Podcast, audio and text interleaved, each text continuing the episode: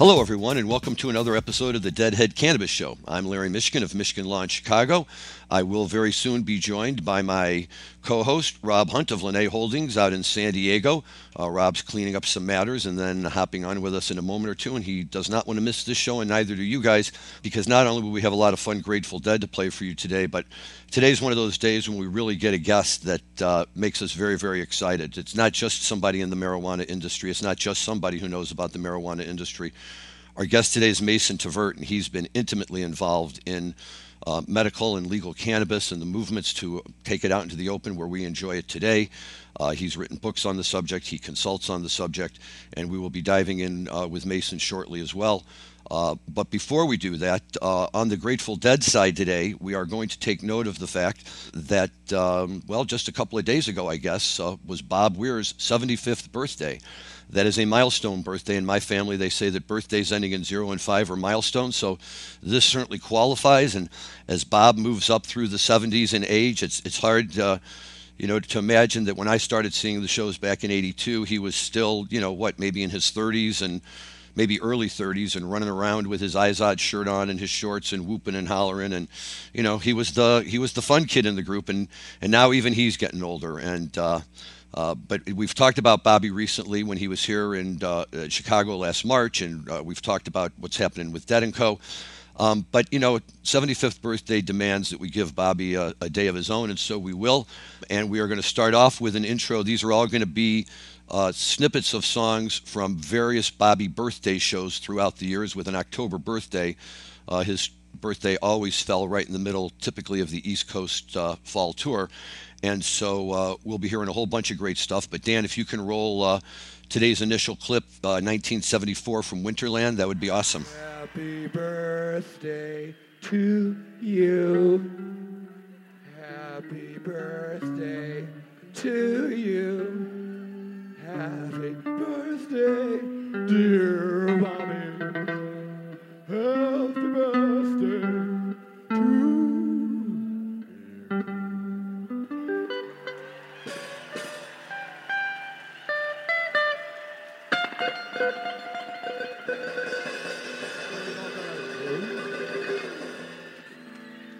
So the Dead know how to say happy birthday as well as anyone, and especially to one of their own.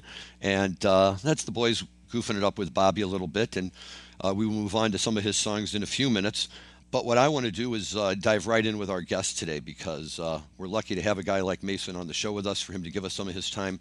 Uh, very excited to hear what he has to say about it. A lot of recent goings-on in the world of uh, legal cannabis.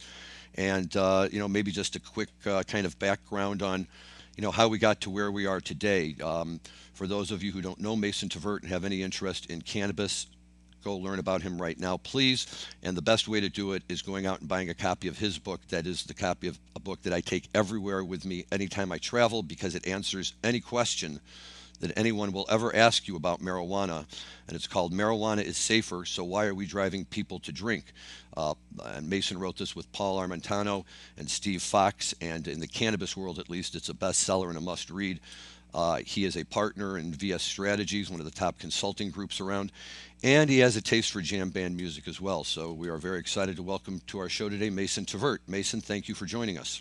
Thank you for having me, Larry. I appreciate it. Absolutely. So I guess let's give everybody, you know, a few minutes of background on you. Um, where are you from? What do you do? And how was it that you dove so hard into cannabis? I'm originally from Arizona. My parents are from from Ohio, but they moved to Arizona, and uh, I was born there, grew up there, and uh, immediately left there once I could when I graduated high school and went to college out in Virginia, where I was uh, harassed or investigated, if you will, uh, by uh, law enforcement for my suspected cannabis-related activities, uh, which scared the shit out of me. But you know, I was I was subpoenaed by a multi-jurisdictional drug task force and grand jury, based on the notion that I used or knew people who sold marijuana. And uh, you know, fortunately, uh, it did not result in anything coming from it. They were just kind of shaking kids down, uh, but it really pissed me off. And you know, I was already, you know, intrigued by cannabis and cannabis law and policy, and and you know, probably more more interested in it than most typical students, but uh, I had never really been active or an activist in college and whatnot. But you know, that that kind of made me interested. And, and when I started looking for jobs, I started, you know, I was looking at, at drug policy, cannabis policy reform, and was very fortunate to get to get a job, uh, temporary job with the Marijuana Policy Project doing campaign work.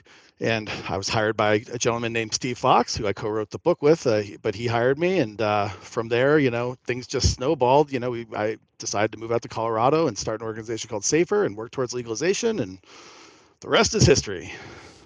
Well, it, well, the rest is history, but it's a good history. And let's talk about uh, that effort that you guys undertook in Colorado uh, to really move the ball forward and, and, and, and get all the momentum going that is now resulting in states all over the country adopting marijuana laws. Yeah, you know, uh, essentially, I, I wrapped up these campaigns. I was working just harassing members of Congress who were voting against medical marijuana amendments. And uh, that ended with the two thousand four election. And, you know, was talking to, to Steve, and he had had this idea for just a new strategy for approaching cannabis policy reform to, you know, rather than just highlighting the problems with prohibition, like activists had been for years and, and really had kind of hit a rut and weren't moving forward. It was about talking about why it's okay for adults to use cannabis and the fact that it's safer than alcohol and that it's bad policy to punish adults who would prefer to make the safer choice. We were trying to figure out where to do it, looking at you know, Colorado, looking at Wisconsin. We were really thinking about starting with a college campus scene because obviously alcohol, cannabis are pretty big in that that area. Fortunately, thank God, we we settled on Colorado. Uh, no offense to, uh, you know, the Midwestern folks on the line, but yeah, we, we, we started, we, the first thing we did was organize students at two universities where there had been alcohol overdose deaths and really just run run student ballot measures that said the students don't think the punishment for marijuana should be any greater than it is for alcohol. And the goal was just to get attention and to get media coverage, to get this message out. And it was successful, which led to, you know, we, we decided to expand that and run a city initiative in Denver and somehow managed to win, uh, making it the first city in the world that had voted to remove all penalties for adult marijuana possession. And it just kept going. You know, we, we ran a statewide initiative that, that didn't lose, but again, it was really just an earned media effort. Uh, but the whole time we're just building up towards, you know, we need to sow the, you know, fertile the ground for for a future legalization effort. You know, we can't you can't just go in there and ask people to legalize marijuana when they all think it's as dangerous as as as heroin. You know, and so we spent uh, several years really just educating voters about the fact that marijuana is not as dangerous as they thought. And uh, ultimately, in a two thousand twelve, ten years ago, we just celebrated the tenth anniversary. Uh, we ran an initiative called Amendment sixty-four that legalized uh, and regulated marijuana for adult use. That's fantastic. Um, before we move on, I do want to note that we are now joined, in fact, by Rob Hunt, uh, my partner from uh, the warmer part of the world. Rob, how are you doing today? And welcome to the show. I'm great. It's great to be here, and it's great to see Mason on the show. So, Mason, welcome, and thanks for uh, for joining us for uh, for a little bit here today. Excited to to get into the conversation, guys. Absolutely. Um, we were just talking a little bit about background, uh, how Mason got to where he is. Uh, Uh, getting legalization going in Colorado. And, you know, I guess that kind of leads to the much bigger question now, Mason. And, uh, you know, everybody everybody wants to know and everybody has an opinion on when we're things going to see things move on the federal level. The question I have for you is we all saw uh, the announcement that came down last week from President Biden um, and his uh, decision to uh, expunge a number of convictions for people who had been granted for lower level federal marijuana offenses. And of course, we were talking to some people that day and the price of all the marijuana stocks shot right up through the roof. And my question for you is not so much financial, but m- more along the lines of, is this really the beginning of the change in your opinion? Or uh, is this just something that has some political expediency for Biden and the big battle is still yet to be fought? You know, the question of when will cannabis be legal federal is uh, it's one that like reporters have been asking me for the last seventeen years. And it's one that I've never answered directly. So I'm not about to start. Uh, you know, the problem with federal law is that it's so complex. You know, these these federal cannabis policy is, you know, such a tangled mess. You know, it's not as clean as as as alcohol prohibition was. It was a constitutional amendment. You repeal the amendment, uh, leave it to states and, and create some federal laws. In this case, it was, you know, with drug scheduling and, and so on. There's just so much to it. Unfortunately, it's not the case that federal law changes the second you reach a majority of con- members of Congress that support it. If that were the case, we'd be pretty close. The problem is that this has not been a high priority issue for, for a lot of federal officials for a long time, uh, COVID, healthcare, immigration. I mean, the list goes on. And so it's really difficult to say when this will happen because there's just so many variables. I mean, it might be the case that you have overwhelming support, but one committee leader who won't allow a vote. I mean, it, so many things can go off. With regard to Biden, I, I really can't overstate the importance of this. It, it really directly applies to approximately sixty-five hundred people, at the, you know, with regards to federal charges, and and then everyone in D C for a number of years that had uh, uh, possession charges. But it's really, in addition to that, it's, you know, also the directive uh, of looking at rescheduling. But to me, you know, being a communications guy, the most important thing here is that the most powerful uh, elected leader in the world has held a press conference to say, we were wrong to punish adults for using marijuana. And that is a huge statement. Whether he was doing it for political expediency or whether he was doing it because he genuinely feels that way, I don't really care. He did the right thing, and that's what matters. And it sends a huge message. I mean, the U S has really dictated cannabis policy around the world for a long time. So the president coming out and saying that is a huge message to elected officials, not only in our country, but other countries. And, you know, there's still a lot of Democrats who are, you know, people were saying, well, is this gonna, you know, is this just to help Democrats win in November? Quite frankly, I think this has more of a chance of hurting Democrats in November because there are a lot of Democrats out there dragging ass on cannabis policy, and they're gonna have to explain why they have a different opinion than their party leader. So, you know, but I, again, it's it's it's hugely important, and it is a sign that things are going to move. Uh, again, federal law, federal government just moves so slowly, and so it's hard to say how long it will be. Yeah, I mean, I know that we've uh, we've asked this question a, a thousand different ways from a thousand different people, and you know, we love getting people that really understand policy uh, the way you do and the way the uh, the V S Strategies team does. And as you know, we've had Jordan Wellington on here before to discuss some of these things. Uh, I don't disagree with anything you just said. I mean, from, from the perspective of, you know, how does this look from an optics perspective? We've been very vocal on this show to talk about that. It's, it's guys like Cory Booker and it's um, others that, that have been seeking more sweeping and broader reforms that, you know, can't necessarily make it through uh, the Senate on a standalone bill basis. So, you know, I'm a firm believer in, in incremental change. I mean, I think you proved that in Colorado. You were very successful in saying, okay, let's start off with, you know, putting a lawn chair in front of the Capitol saying cannabis is safer. And then uh, changing hearts and minds for a period of time to, to get the first piece of legislation through and then get twelve eighty-four through, then get Amendment sixty-four through and all the other uh, history of, of how Colorado progressed to, to being the kind of the bellwether in, in American cannabis. I think right now, if we can get SAFE through and get it through either as a um, a standalone bill or get it through on a um, tacked on as a rider to, let's say, the defense authorization bill, even that is incremental change. I mean, Biden, what Biden said last week is great. Let's get the next step and let's not go for an all or nothing approach, because that all or nothing approach is doomed to fail. And we all know that. Anyone that knows policy well knows that. So, uh, you know, if Biden's willing to get out there in front of a lectern and say that we made mistakes on this thing, and, and the first step is let's at least expunge or let's at least, you know, release um, people that were formerly considered to be criminals in favor now of uh, of changing policy to say, okay, we can't even think about uh, legalization until we think about no longer criminalizing those same people. You know, that's a great incremental step. And, you know, sure, let's look at the share prices going up and then, you know, shaving off again right afterwards. But that's not like the, the public markets isn't doesn't dictate, you know, how the uh, the major change happens. The major change happens, I think, where, you know, we've seen incremental change on a statewide basis. We're going to see six more states go to adult use this coming November, uh, very likely. We're going to see, you know, lots of uh, municipal change, lots of statewide expansion. Those are the things I think ultimately create, you know, some sort of tipping point. And I don't think we're anywhere close to there yet. And I'm not going to give a date either any more than you would, Mason.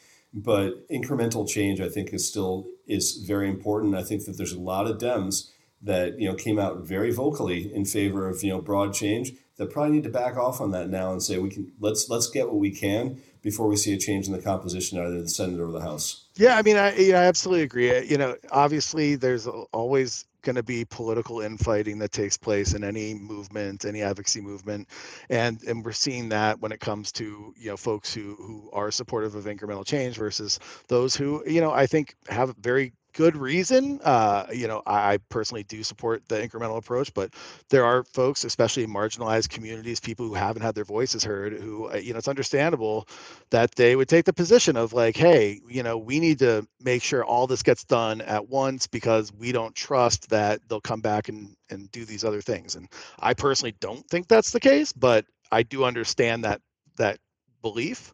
And my hope is that, you know, yeah, we do see these changes and that they do result, you know, those folks come around. I think we are starting to see that with SAFE, you know, the SAFE Banking Act. There are people who think, well, it's just going to help cannabis businesses. It's just for, you know, financial services for, for legal marijuana businesses. It's really not going to, you know, make wide, broad sweeping changes. But while it will do those things, it help, help, help the businesses, you really got to look at it as like, what has the federal government ever done to proactively ease the ability of businesses to produce and sell marijuana? You know, it's like that. That's why, like with the with the Biden thing, all, simply saying that, oh, we shouldn't have, have arrested people or convicted people of a crime. It seems like, well, it's kind of a minimal thing, but when you consider the fact that this government, you know, would not do anything other than demonize this and, and criminalize it and add penalties for decades and decades and decades. And then we finally got them to say, okay, we won't interfere in those states that have done this. I mean, that's a pretty minimal thing, but it's important. And then to say, okay, we shouldn't have punished these people. Then to say, okay, if you're selling marijuana in mass quantities to the public, we'll ensure that you can have banking service. I mean, that's a that's a pretty big step when you you know really think about it compared to the decades of, of policy that comes before it. Well, I think that's true, and you know, it, it's it's it's probably worth noting we're we're basically coming up on the ten-year anniversary of uh, your efforts, to, right, to really move things forward in, in Colorado. And, and as we sit here now and we try to guess what's going to happen in the future, it feels very much like the conversations we were having ten years ago when we were, you know, trying to imagine where we would be today. And I know I, I wasn't convinced that we would, you know, the, the industry would be as far along as it is by this point today, and, and I think it's fantastic. But you know, to you, what do you what do you see as the, when you think about where we've gone from ten years ago to today, uh, how far we've moved, and, and what does that make you think about where we're going ten years from now? Oh, I, yeah, you know, it's one of those things. It's it's kind of like when when we were working in Colorado, and people said, you know, when we when we won in two thousand twelve with Amendment sixty-four, they said, did you think this would happen this quickly, or did you? You know, I never really thought about it. I just like you know. We were working on it. We were slowly passing local laws. We were slowly building public support, getting more uh, coalition members, getting more endorsements. It was just like this, you know, it was a relatively short period of time, you know, about seven years that we were working on it. But um, it was just so, you know, it, it wasn't surprising when we won, but I wouldn't, I also wouldn't have like bet my mortgage that I was going to, you know, that we were going to win. And so now, you know, ten years later, it's like, is it surprising where we're at? No, I don't think I could have guessed that on certain things where we'd be. Um, but I'm not particularly surprised, because what I've found is that, you know, the more people hear about cannabis, the more they talk about it, the more they read about it, the more they, you know, it's in the news, and they then have conversations with their friends or their family members or whoever, their coworkers. The more that happens, the more people support legalization or think of cannabis as just another, you know, normal thing that that some adults choose to do. And so it makes sense that you see this snowball effect of, you know, the first states that legalize marijuana for adult use, and then more states follow, and then, you know, through initiatives, and then more legislative, you know, states through legislatures, because you're just seeing this growing conversation taking place in more places. And when you look at like the states, for example, where there's measures on the ballot, Rob referred to, you know, we got South Dakota, North Dakota, Missouri, Oklahoma, like these are states that they're basically just living in twenty twelve right now, you know, like they're just slow when it comes to cannabis. They're on a different timeline, you know, and they're just reaching two thousand twelve, and hopefully these laws will pass. And, you know, that's just how it's going to be. Um, and we'll just continue to see states, and, you know, there are little things that'll happen that'll make things jump forward. But, you know, these are also states that haven't had medical marijuana laws for very long. And so they've had less discussion than, say, Colorado, which had medical marijuana discussion for several years, and California, and, you know, all these other states. So um, it's not so surprising, but it is very surprising, like the innovation and the and the things the industry is doing is. That's what surprises me. Not necessarily the policy change, but the development of the industry I find pretty fascinating. I'd say the thing that really surprises me the most, Mason, and obviously the innovation's been really fun to watch, but it's what a disaster the industry still is from a business perspective, based on overregulation, based on uh, lack of available access to capital. I mean, you look at the biggest companies out there and you think, okay, you know, there's still this misconception around the country, especially for people that aren't involved in the industry, that everyone in the industry is, you know, printing money. That's, you know, this is just a gateway to, to you know, guaranteed fortunes. I mean, anyone that's invested in the industry or that lives the industry on a day-to-day basis realizes that that's simply not the case. And actually getting politicians to understand that, um, you know, the Laffer curve is real and you can't overtax something to the point where, you know, you're you're not going to eradicate an illicit market until you make a, a legal market more efficient.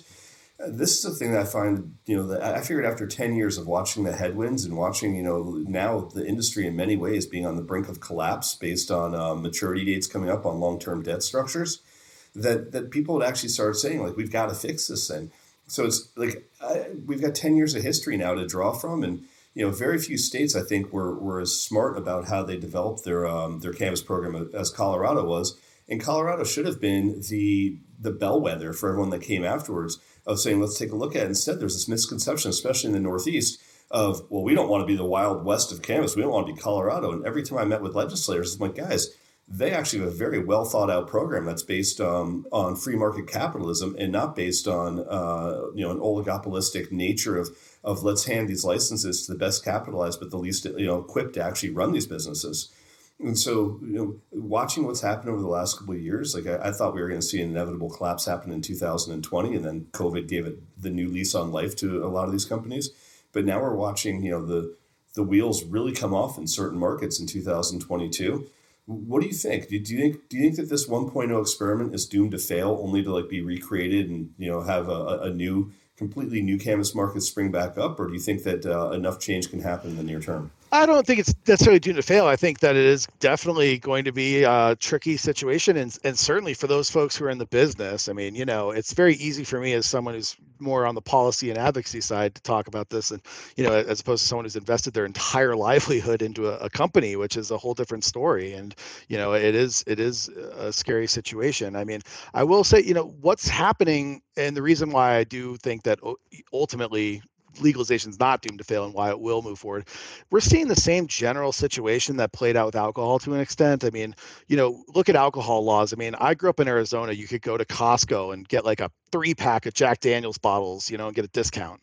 Uh, I went to college in Virginia where you had to go to a state run liquor store and like there's government officials with badges selling it to you. And you can only, you know, that's because Virginia doesn't have ballot initiatives. That's because Virginia is an East Coast state. It's a Dillon rule state. It's not a home rule state, uh, which is, you know, a whole other story. But like that, you know, the East Coast treats alcohol very differently than the West Coast. But we're, what we've seen is, you know, even in Colorado itself, I mean, we didn't allow liquor sales on Sundays until two thousand seven. I mean, why? I mean, it was some moral bullshit from a long time ago that they finally decided to, to deal with.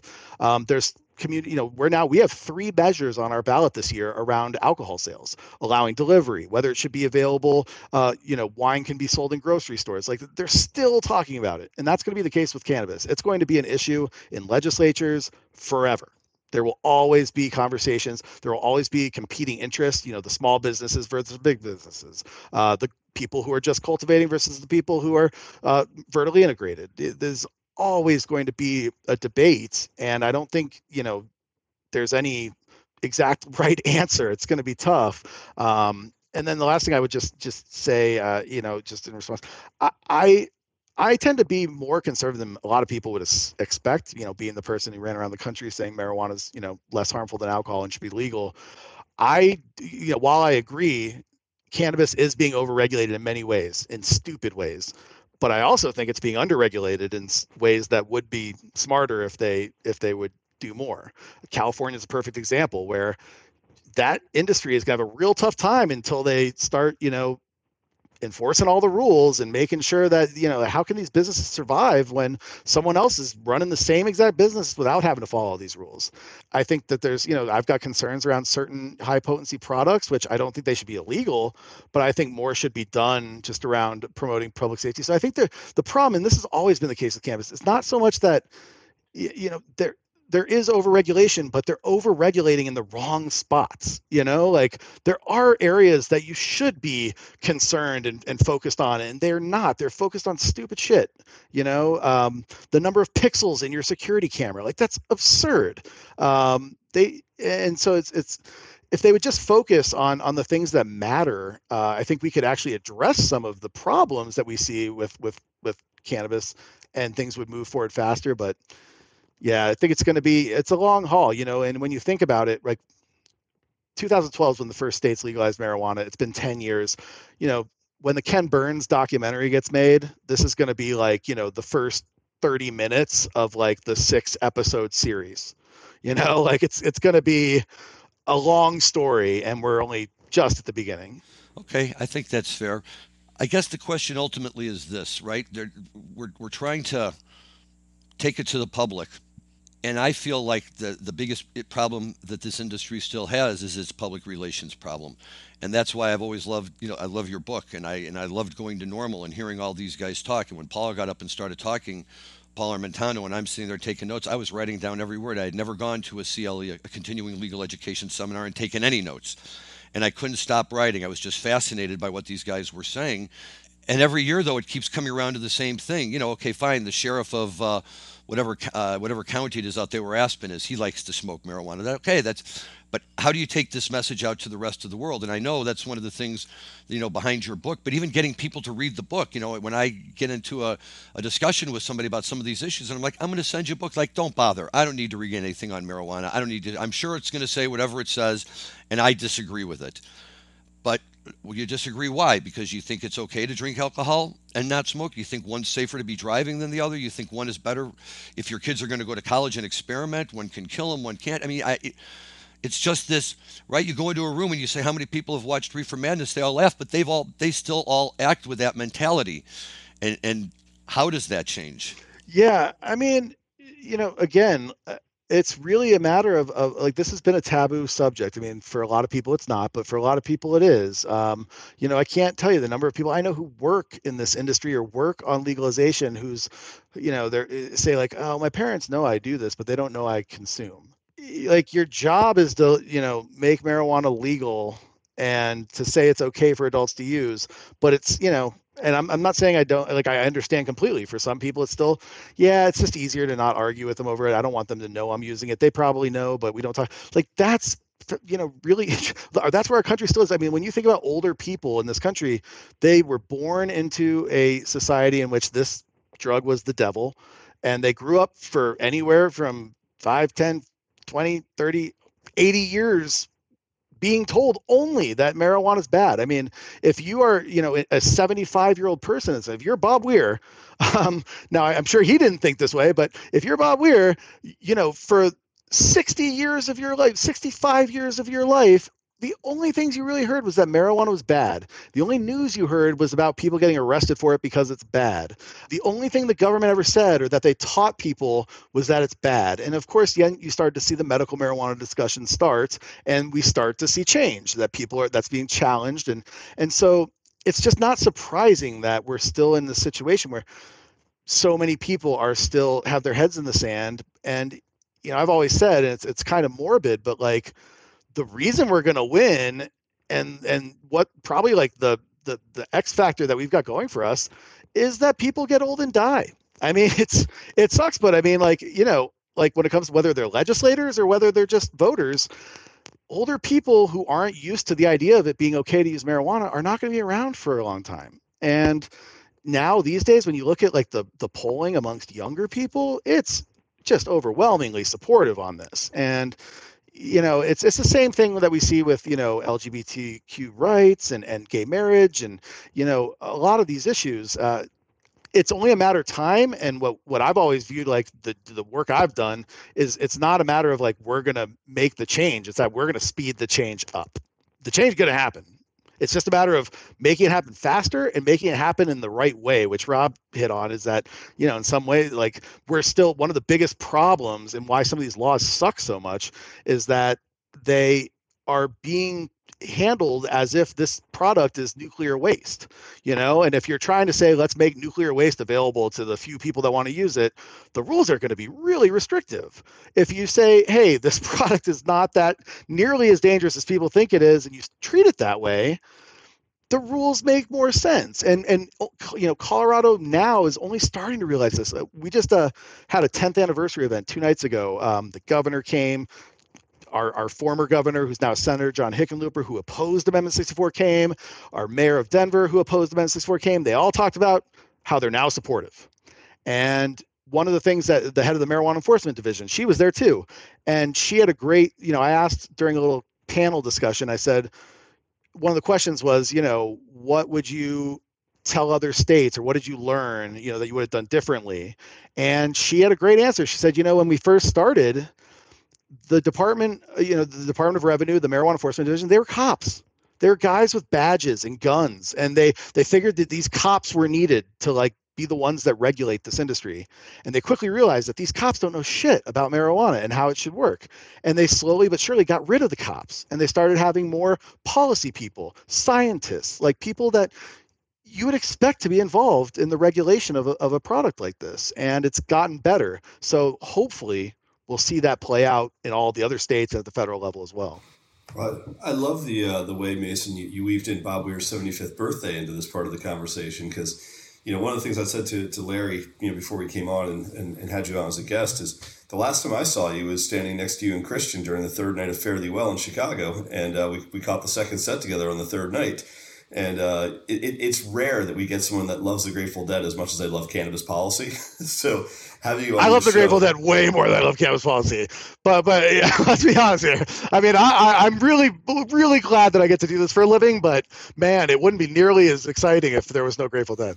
I couldn't agree with you more. And so for us, the passion of the show, you know, cannabis is uh, is secondary, and the love of the Grateful Dead is first. And it's rare that we get to, you know, as I said, have a guest that knows both sides. But usually it's either someone that's, you know, very Grateful Dead centric or someone that's very cannabis centric. And they might have a little bit of overlap. Like, hey, I saw some shows, but I know you're as diehard as we are. So, you know, I, I think we might play another one, another uh, quick clip. The, the theme today was obviously Bob's birthday and some of the great birthday shows he's played in the past. And we started off with a clip, you know, early from uh, I think from the Melkweg and. But, um, you know, I'm sure you're familiar with a lot of the shows that we're doing. But uh, I don't know if you've heard ten sixteen seventy-seven from Baton Rouge, uh, which is Bob's thirtieth birthday. But we're going to play a quick quick little clip of the Cassidy from that night before we get back in to ask you for more questions about policy. But I'm pretty sure you're okay with us interweaving some Grateful Dead into this conversation. Absolutely. All right. Let's rock it, Dan.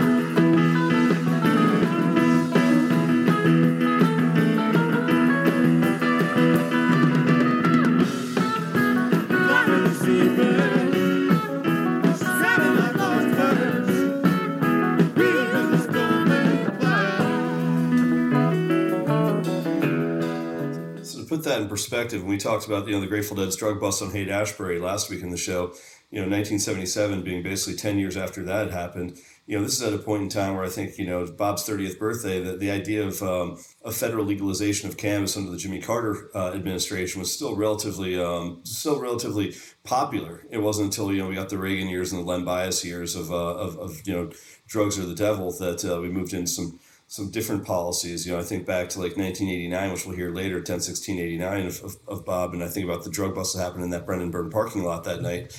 And I think about, you know, that summer, you know, the, the first years of like camp flying in Humboldt and just, you know, how difficult it was and how expensive weed got in NorCal during that period.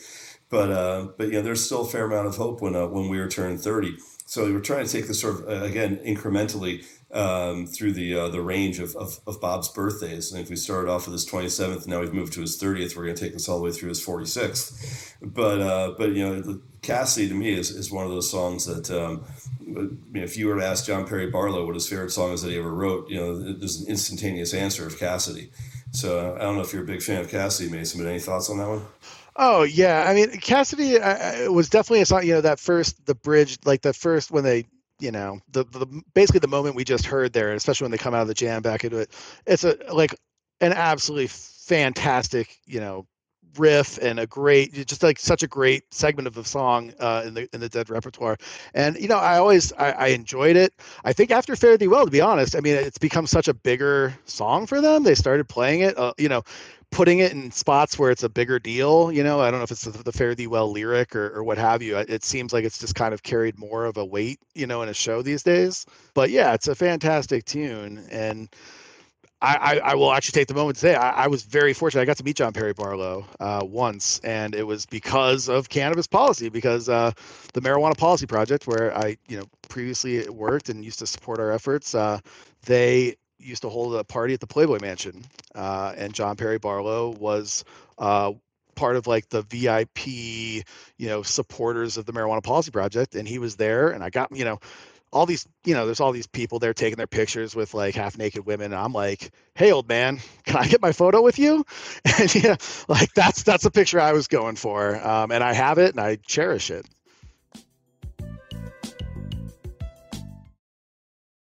That's awesome. Yeah, that's, I mean, look, a chance to meet any of these people is great. And, and there's no question that how, you know, special uh, the Dead had it, you know, having both uh, Robert Hunter lyrics and John Perry Barlow lyrics, you know, to be able to, To, to to add to their music. But, you know, I like to focus on the fact that, you know, this is Bob Weir writing music as well. You know, he's he's he's such a strong songwriter, and, you know, over the years we've talked about it too. You know, so many of us are, start off and maybe wind up being Jerry centric more than anything else, and um, it sometimes it, it gives Bob a little bit of short shrift. But, you know, the Dead wouldn't be the Dead without Bob, not just because of his goofball personality and all that other stuff, but because of the musical Uh, skills and talents and, and, and riffs and everything that he plays, and filling all of Jerry's holes, and, and just, you know, they're, they were a machine.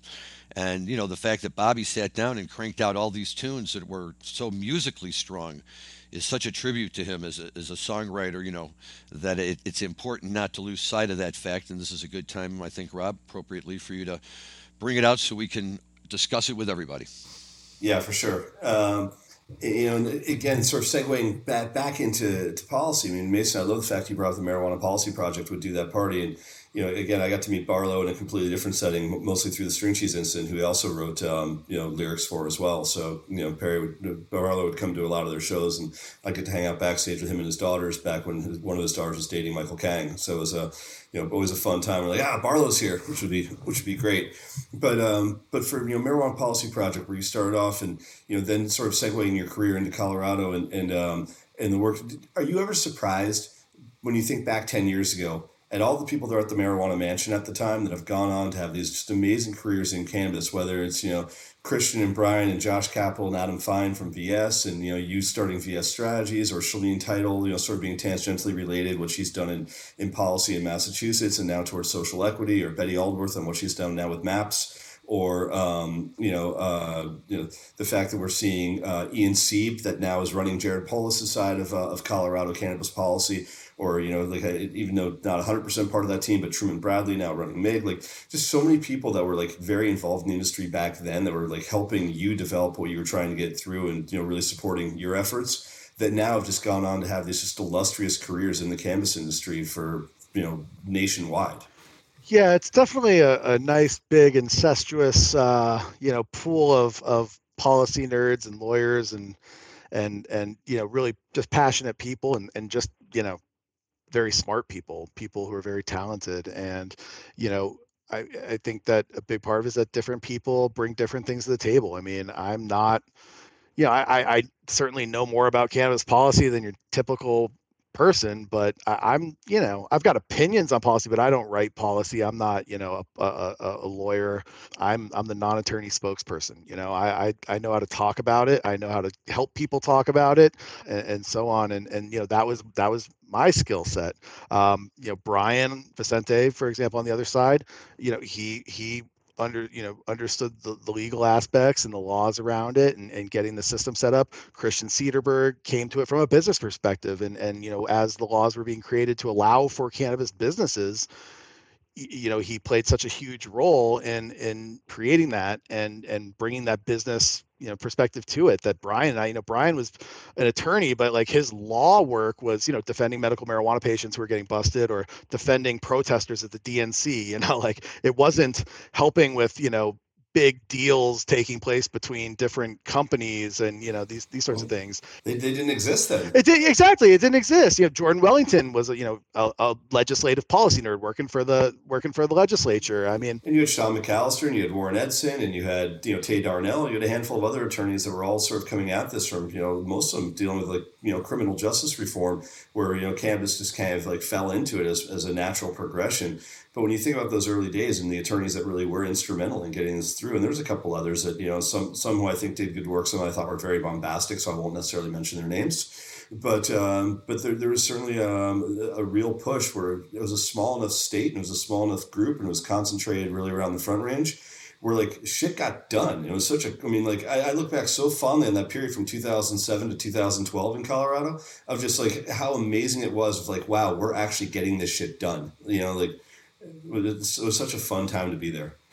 It's because everyone had the same shared interest. You know, everyone wanted to end cannabis prohibition, and now the interest in Colorado is is on, you know, there are still shared interests around some aspects of cannabis policy, um, but now there's just such a diversity of interests, you know, like I was saying before, you know, whether it's, you know, the size of your business, the type of business, uh, you know, the type, the way in which you grow. I mean, people have different uh, things they're fighting for now, whereas back then we were all fighting for the same thing. And, you know, it's just the natural kind of progression, I suppose. But um, yeah, it, it is. It, it was an interesting time. And, it, you know, I, I, at our event a couple of nights ago that we were just, I was just referring to the tenth anniversary, you know, I, one of the things I said uh, uh, was that people always ask, like, well, you know, You, you, if people praised me or said, like, oh, you're, you're, you know, how did you do this? And I would, I would always say I was in the right place at the right time. Uh, but, you know, really upon reflecting on it more, it wasn't just the right place at the right time. It was the right people. It was, you know, like that I met Steve Fox, that Steve, you know, Steve Fox was critical. I mean, could I was by all means the top of the chain with regards to who had the most impact. And I miss him so much. Yeah. Mm-hmm. And so, like, you know, between Steve and then Brian, uh, you know, uh, like, it's like these people were in the right place at the right time. It wasn't just the right place at the right time. It was the right place, right time, right people, and working towards a shared goal. And I, I'm sure that's how it feels in some of these other states now, uh, where they're, you know, living living the two thousand twelve days. But um, yeah, things, you know, it's, it's kind of like the natural order of uh, getting older and becoming, you know, becoming jaded and and and having to address, you know, specific interests over the collective. Well, that's a, a really nice segue to our next uh, Grateful Dead clip, because um, in two thousand eleven, if, if I were to think about, you know, kind of what my belief was and, you know, how we were thinking about things uh, at that time, I, I would certainly say that we were, you know, moving towards a goal and, and the race was on. So, uh, so nice. let's let's hear a quick little clip of that one, Dan, from Bob's thirty-fourth birthday. And the race is on.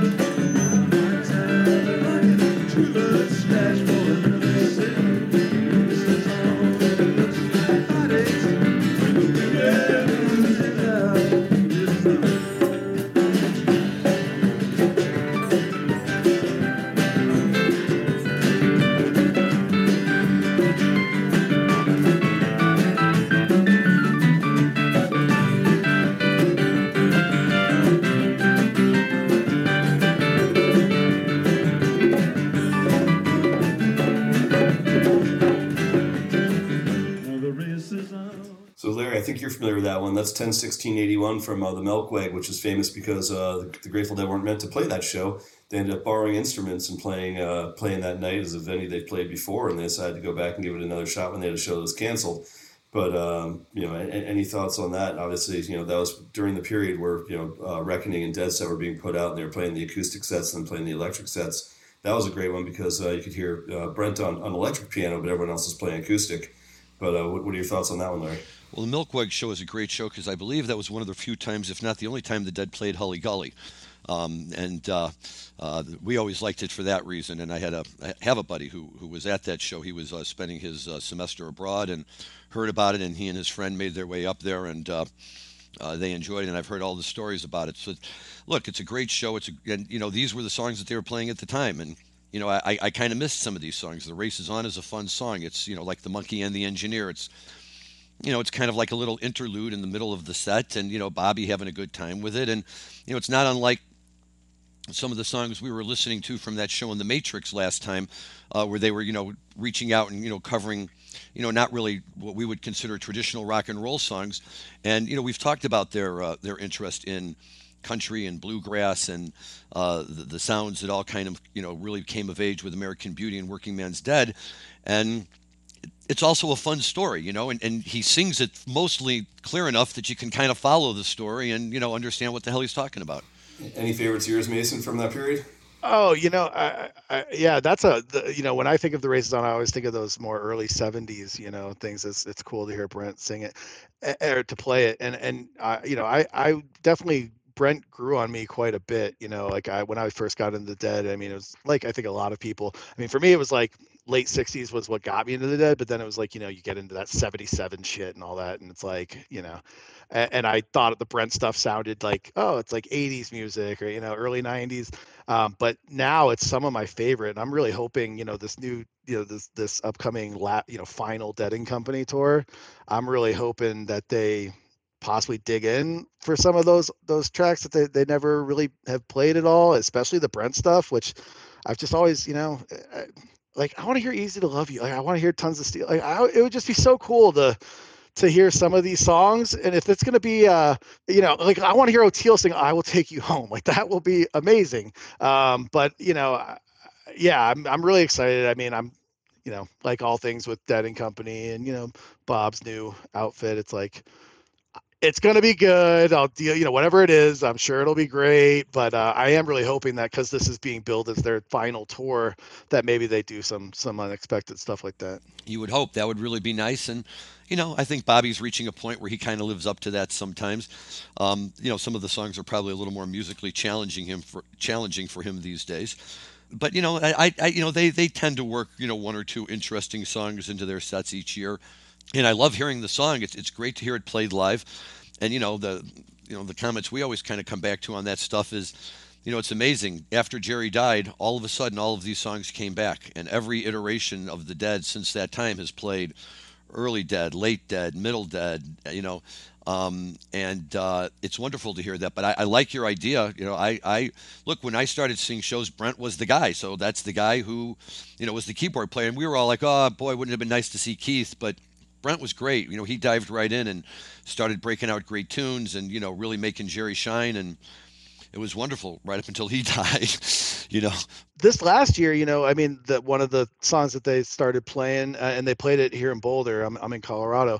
Uh, you know, Foolish Heart. That was a, that was a great, you know, later era uh, song that, you know, just kind of randomly showed up this past year. And so that's that's kind of, you know, what I'm what I think of when I'm like, okay, if they're willing to, they're still willing, willing to learn some new material, you know, bring back some old material for, you know, John Mayer learning new material, but um, that would be really exciting. I, I can't believe it's taken them that long to play Foolish Heart. I mean, of all the songs like from like the late eighties, early nineties, that I think, you know, like sort of gets passed over when people think about that era. I mean, everyone talks about So Many Roads. Everyone talks about like Days Between, but but Foolish to me, like in that late eighties, like I, mean, I, I thought, you know, that and Standing were the two songs that, that came out that were just, just such fire new tunes, like from like eighty-six to like nineteen ninety that, that came out, and Foolish has kind of gotten passed over. So it's really nice to see it back in the lineup. Yeah. It's weird. Like whatever the, the you know, you see on the set list when, like when they did just, you know, debut that this last year, you see that they played it and it's like, you know, oh shit, like that was the first time they played this. Like I, it's kind of like, you know, I didn't even think about it. Didn't even realize that they, you know, have now been playing for what, five years, six years. And, and uh, that was the first time. So, but that's kind of what's nice about all of it, right? Is that all of these tunes, we know them all so well, and they're all so familiar that when they finally break the tune out, even though the, you haven't heard it for a while, you feel like you've heard it. It's, it's hard to believe that, you know, we haven't heard this tune live in well, real, probably a really long time. And it's, uh, you know, Days Between is a song that is, is always difficult for me because I, when Jerry was singing it and, and really kind of putting it together, I think he was already kind of at a point where he was not quite as musically sharp, and it didn't always come out sounding as crisp and wonderful as you would like. There's some great cuts of it, and going back and listening to it, it's it really is a beautiful song. And I appreciate Bob's love of the tune and playing it too. The, but sometimes I would be just as happy if he didn't, you know. And it, I root for it. I root for it. I got fr- a lot of friends who hate on it and think it's just like too slow and boring. I just, I, and you know what, you know where I turned is Rob. It was was uh, Fare Thee Well. I mean, the days between a Fare Thee Well, where it was just like, holy shit, like this is just, you know, so powerful. And now I'm I'm pulling for it. I want to hear it. And uh, it's interesting how songs kind of like that, you know, just kind of grow on you like that. It's so strange to me because it's one of those songs that if you talk to people that are like closely involved in like the Grateful Dead family themselves, like that's a song they all love. And I think you're right. For audience members, there's a lot of people that, that thought it was like, you know, there's a, a certain choppiness to it. You know, they love the alliteration. They love like sort of the haunting feel of it, but it wasn't an easy song to like, to fall in love with the way like uh, Standing on the Moon or So Many Roads was, where it's much more melodic and had like, you know, sort of like the, the, the huge anthem, anthemic um, ending the way like a Stella Blue does as well. Like Days Between was just a series of verses that, you know, got sort of darker and deeper uh, with every verse in, until it almost, you know, like, It, it it I mean it gets dark when you know the, the on a mountaintop you know uh, portion of it. The well, they go through the seasons, you know, and, and you know, it's like I mean, and you, the, when you think about it, yeah, shit gets dark, yeah.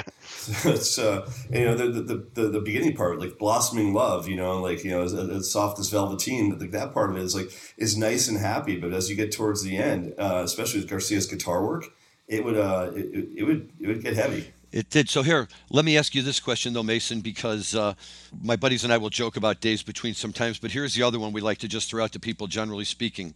What are your thoughts on Liberty? So I, I, it's funny because like I, I, I like Liberty.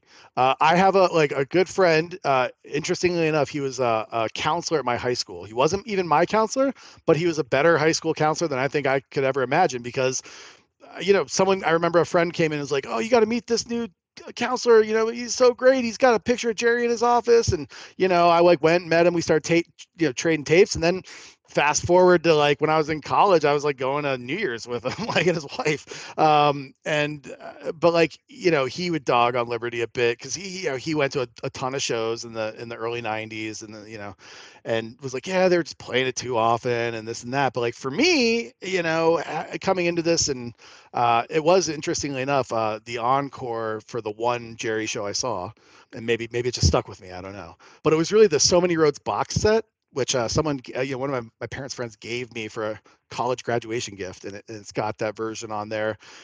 I just like the message. I like the lyrics, you know. There, I think that's fun, you know.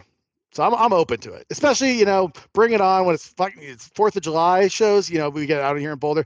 Hell yeah, I'm all for it. So my my thoughts on it are. Like, look, if someone were to say pick an encore, would that be my encore choice? Definitely not. Like one hundred percent definitely correct. Not. But, agreed. But, but if I were to think about, like, what lyrics actually, like, um, signify who Garcia was as a person from, like, that libertarian don't tell me what to do, like, you know, perspective, you know, in the sort of same way that U S blues is as well, of just, you know, kind of like, let, let me do my thing and, you know, stay out of my life and I'll stay out of yours. Like, if you read everything about Garcia, Liberty, I think, was tailor-made for his personality, if that makes sense. Absolutely, yeah. Like if I were a bed, I'd stand made. One of my favorite Grateful Dead lyrics. Yeah, that's true. That's true.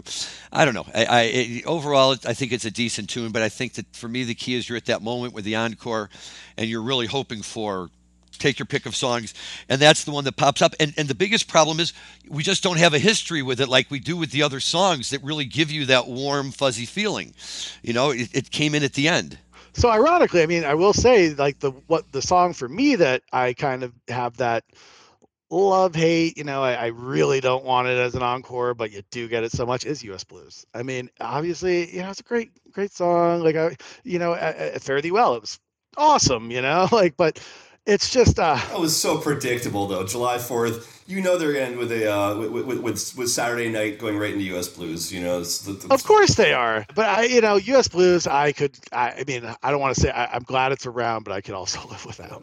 I, I like it at the end of summer tour where you can actually say summer's come. You know, this is, this is coming gone. My oh my. Other than that, early part of the summer, I'd say you know like leave it alone. I definitely didn't see it as the song I wanted to hear. Like I was always one of those people. I, I would rather hear a really fast rocking tune to end the second set. And then, you know, put us back down with a broke down or a knock in or, you know, so. Totally. Same with One More Saturday Night. Second set closer, beautiful. Like, for like show opener, beautiful. But, like, as a standalone encore, meh. But I, I love the U S Blues that leads from the animation into the live action in the Grateful Dead movie. That's a wonderful U S Mm-hmm. Blues, and they're just cranking it. They got sure, that. But that's that's not an encore. You know, like I'll, I'll watch it. Doesn't mean I want to go to a show and, and, and wind my night up with it. Well, I hear you. I hear you. I, I was I, I for me, it always works just because I love the summertime lyrics, and I love Jerry and his my, my, my, my, my, oh, my, oh, my, oh, my. It's like, yep, okay. But yeah, no, that, that's that's a good point, though, you know, and everybody does have their tastes, and that's the beauty of the Deadheads, right? That, you know, and, and you could, like, you know, kind of like not really get into a song for years, and then all of a sudden, boom, it just, you, you hear it on a certain way, you hear it on a certain night, somebody plays it at the right time, and all of a sudden it really resonates with you, and you're like, oh, yeah, you know, I, I really do like this, so... It's a wonderful thing. And, and, you know, look, I know you're a big uh, Phish fan and a big Panic fan. And, uh, you know, there's lots going on with both of those bands right now. Trey's touring. He's going to be through here in Chicago over Halloween. Um, but I'm jealous because uh, he's going to be on the East Coast, and my son's going to get to catch one or two of those shows when he plays with Goose. I'm going to one. I'm going to Fairfax. Oh, excellent. Which I'm almost, I mean, fingers crossed, but Billy Strings, you know, I was going to D C. I was on my way to Ohio. I'm using finger quotes. On my way to Ohio for Thanksgiving. I'm stopping in D C, which is not on the way at all, um, for two nights of Billy Strings. And then they announced the Trey Goose shows and Billy Strings in Richmond the night before, and then D C the night after. Night off during the Trey, the Trey Goose show in Fairfax, which is right there. I'm just really, you know, Handi- handicap it. It, it. There's a good chance. It's a good chance, and I'm really excited for it. That's excellent. Oh, that's going to be great. Yeah, I would, I would love to see that combination. We were talking a little about Goose right before we started, and you know, whether they're going to be ultimately the next big jam band or not, who knows? But they're certainly a lot of fun right now. And it seems that a lot of people in the jam band world like playing with them. And to me, that's, you know, that's always a good sign, right? When, you know, the jam banders want to play with the, your band, that's, wow, okay. You can't... Yeah, one of the guitarists is playing with uh, Phil at the Cap, you know, this month, which I, th- I thought was really interesting. And th- oh, and that that was the one I, I sent, or uh, Rob sent around a, uh, a really funny meme showing him playing a guitar solo, but it was really Harry Hood overlaid, you know, and, and waiting to get comments back from people, you know, over, what's his name, Rick? Is that the guy's name, the guitar player? Yeah, yeah. Yeah. Which, by the way, the same guy just put out another video of uh, of, of King Gizzard, but this time it's overlaid with, um, I, I can't remember which band they put it over, but it's like the same guy's just like keeps keeps messing with people, like, you know, check out these licks that obviously, oh, he synced it this time with Guns N' Roses. So it's uh, it's pretty funny, but just keeps messing with people, and, and still keeps getting them online. Where people are like, "Well, that sounds just like Slash." It's like, yeah, because it is. Yeah. But all those bands are great to have around, you know. And, and for me, you know, certainly now at this stage with the Dead long gone and kids finally up and out of the house and going to see their own shows, and I have a chance to go see some more. I it's it's kind of, you know, reinvigorating to know that. And and then we, you know, we've also talked about, I mean, Phish has now played as long as the Dead played. You know, they've been out there. I, I guess you have to factor in their little hiatuses there, but even still, you know, they're they're pretty damn close to it, and they don't look like they're slowing down anytime soon. Yeah, Panic. No, they're killing it. Uh, it's been this this last this last few years. Uh, I think have been really wonderful. So, so Mason, real quick question is: you and I are like two of the few people out there that are both big Phish fans and big Panic fans. Yeah. Um, you know, it's, it's rare that you get people that like both. If if they were both playing on the same night, you know, in Colorado. Oh no. Who, who are you picking? Uh, venue, venue matters. Venue you could, matters. You, you, you could, yeah, you could do like the Panic, Red Rocks, Dick's, Phish. Like that would be probably like the, man, that's really tough. I'd have to go to Phish. I mean, uh, you know, the whole thing's a math equation though, because it's like when people will say, "Who do you like better, Phish or Panic?" It's like, who did I see most recently? Yeah. Who am I about to see and looking forward to? Uh, you know, there's like so many things that go to it, but I, I've got a my general hierarchy is, you know, Dead, Phish, and Panic right there nipping at their heels, you know? Like, I got into music, uh, I met a, a taper who, like, really, you know, was a huge, you know, this was in nineteen ninety-eight, like, before every show was just easily available, and and I, I, I because of him, I got into taping. I, I taped shows in high school and, and early in college uh, until I got really into partying and was like, I don't have time to tape anymore, but, but uh, you know, he was a Panic guy. I, I had not really listened to Panic uh, at all uh, much, and uh, this dude who, you know, I met through going to, like, Dead-related shit, he, he, I got a mini-disc player so I could start taping, and he moved up to a D A T, and uh, he gave me all his mini discs. And this dude was a Panic guy. So I had like full tours of Panic, like ninety-nine Panic. So it was just like... Back when it was all like Coconuts and Porch Song and Ain't Life Grand and, you know... Oh, man, Going Out West, my first first song I heard. Oh, so good. Yeah. So I love them both. I'm excited for Milwaukee. I've never seen them in Milwaukee, so looking forward to that. Well, that's kind of like their dicks almost. Yeah, that, that's what I keep hearing. You know, I've got friends who, who have gone, and it's just such a small venue, you know, uh, and I, I, it's definitely will be the smallest venue I've ever seen them at. So, well, if you come up with any extra tickets, I'm only about an hour and a half south, man. I'd cruise right up. Like within ten minutes, I'm in my car driving. Yeah, I will let you know. So, so here's the important question. Uh, when are we gonna have you back, man? And, and when are we gonna when are we gonna get the whole V S Strategies team on one show together, where you and Jordan and Mark all come on yeah, together? Have, you know, we have a profound Phish debate. Well, we could we could certainly, like, you know, like as far as jam band music, your team, sort of the V S Strategies team, is as jam band inclined as any uh, group I know of out there. Uh, so then we'd love having you guys on as guests. Um, yeah, I'm very fortunate that Jordan is my business partner and also my show going partner. In, in most ways other than generally Phish, although he he went to one this year at Dick's, uh, which he enjoyed, but for some reason he's still just not a huge fan. Uh, but I, I'll keep working on him. But uh, yeah, no, it's wonderful. It's so great to be able to, you know, and other people that we work with who, you know, there is there is that, you know, streak of folks who who go to a lot of shows, and it's great. Will you be at M J Biz? I will not be at M J Biz. Um, you know, these days, yeah, I used to go to all the conferences. I just can't do it anymore. I don't know. So I will not be there, but I, I, you know, I know a lot of folks going. It's going to be, I'm sure, a great event, but yeah, I'm, I'm, I'm going to go to the Bob shows here and, uh, you know, at the Mission and, and think are right around there. When is, when is uh, M J Biz? Early November, yeah, right? November fifteenth or something. M- that M- week. Mason, he'll, he'll be on his way to Ohio. Oh, okay. Oh, well that's when, yeah. That's, so that's when those Goose, Billy Strings, Trey shows are. Well, priorities, baby, priorities. I, I, yeah, no, totally. Uh, we had a, the no, like yesterday, uh, the Sunday Theater, they, we had all these people, like the whole team, you know, people from all the offices in town, because we had this tenth anniversary of Amendment sixty-four, and there's a whole team like lunch where everyone's kind of presenting and, and updating people on what they're working on and whatnot. And you know, I, I don't, I, I work with the Sunday Theater, but I'm not an employee, so I kind of exercise my the liberty to to not necessarily follow all the rules that everyone else has to. So, you know, everyone's listening there and I'm on my laptop, you know, and with a little dude walking on the, you know, Live Nation, like, you know, to buy Dead Company tickets, like sitting there, and uh, a gal who goes to shows with us, who who also works at the City Theater, she took a photo uh, over my shoulder, and, you know, of like me with like a speaker that I'm totally ignoring, and, you know, like buying tickets in the middle of this uh, work thing.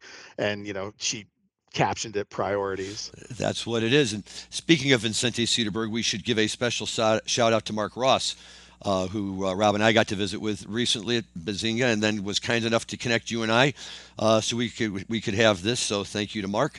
Uh, appreciate the help with that. And um, yeah, this has been great, Mason. It's just wonderful to have. Uh, uh, that's awesome. I could do this all day. Oh, good. Well, then you'll be hearing from us again. Yeah, you want to you want to know when we'll do this again? Let me know. I'm I'm in. Like I can do this. I can do this shit every week. Like this is great. Beautiful. Okay. Well, we like that. Rob, you gonna take us home? Yeah, I mean, I think uh, thank you to Mason Tvert for coming on and for everything you've done for our industry and everything. And again, it's, it, I try not to get too excited when we've got guests, you know, but when there's people I truly respect in the industry, it's always fun for me to, to get a chance to, to interview and, and say thanks for uh, for everything you've done.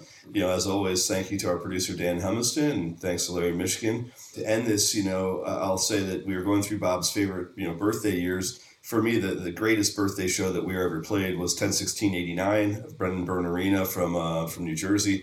Uh, that was right after the Hampton show where they brought, you know, Dark Star back. Uh, this show in particular was was exceptional. It was a Monday night. No one was expecting too much out of it. Uh, they busted out Helps at Franklin's. They busted, uh, excuse me, Helps at Frank's was uh, two nights earlier on the fourteenth, and then on the sixteenth came out of the second set with like a Dark Star playing, Uncle John's playing. Uh, drum space back in the Dark Star, if I remember correctly. It, it was an absolutely fire show from top to bottom.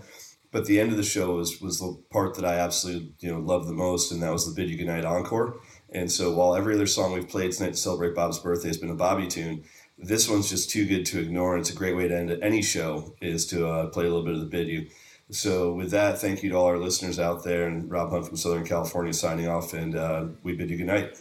Thanks a lot. Lay you down, my dear brothers. Lay down and take your rest. I want you to lay your head upon your Savior's breast. I love you. Oh, but Jesus loved you the best. And I bid you good night. Good night. Good night. And I bid you good night. Good night. Good night. And I bid you good night. Good night. Good night.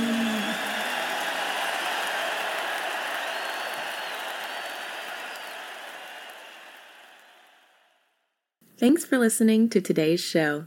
To check out more great cannabis podcasts, go to podconnects dot com. Here's a preview of one of our other shows. Hi, y'all. I'm Jo, host of Casually Baked, the podcast.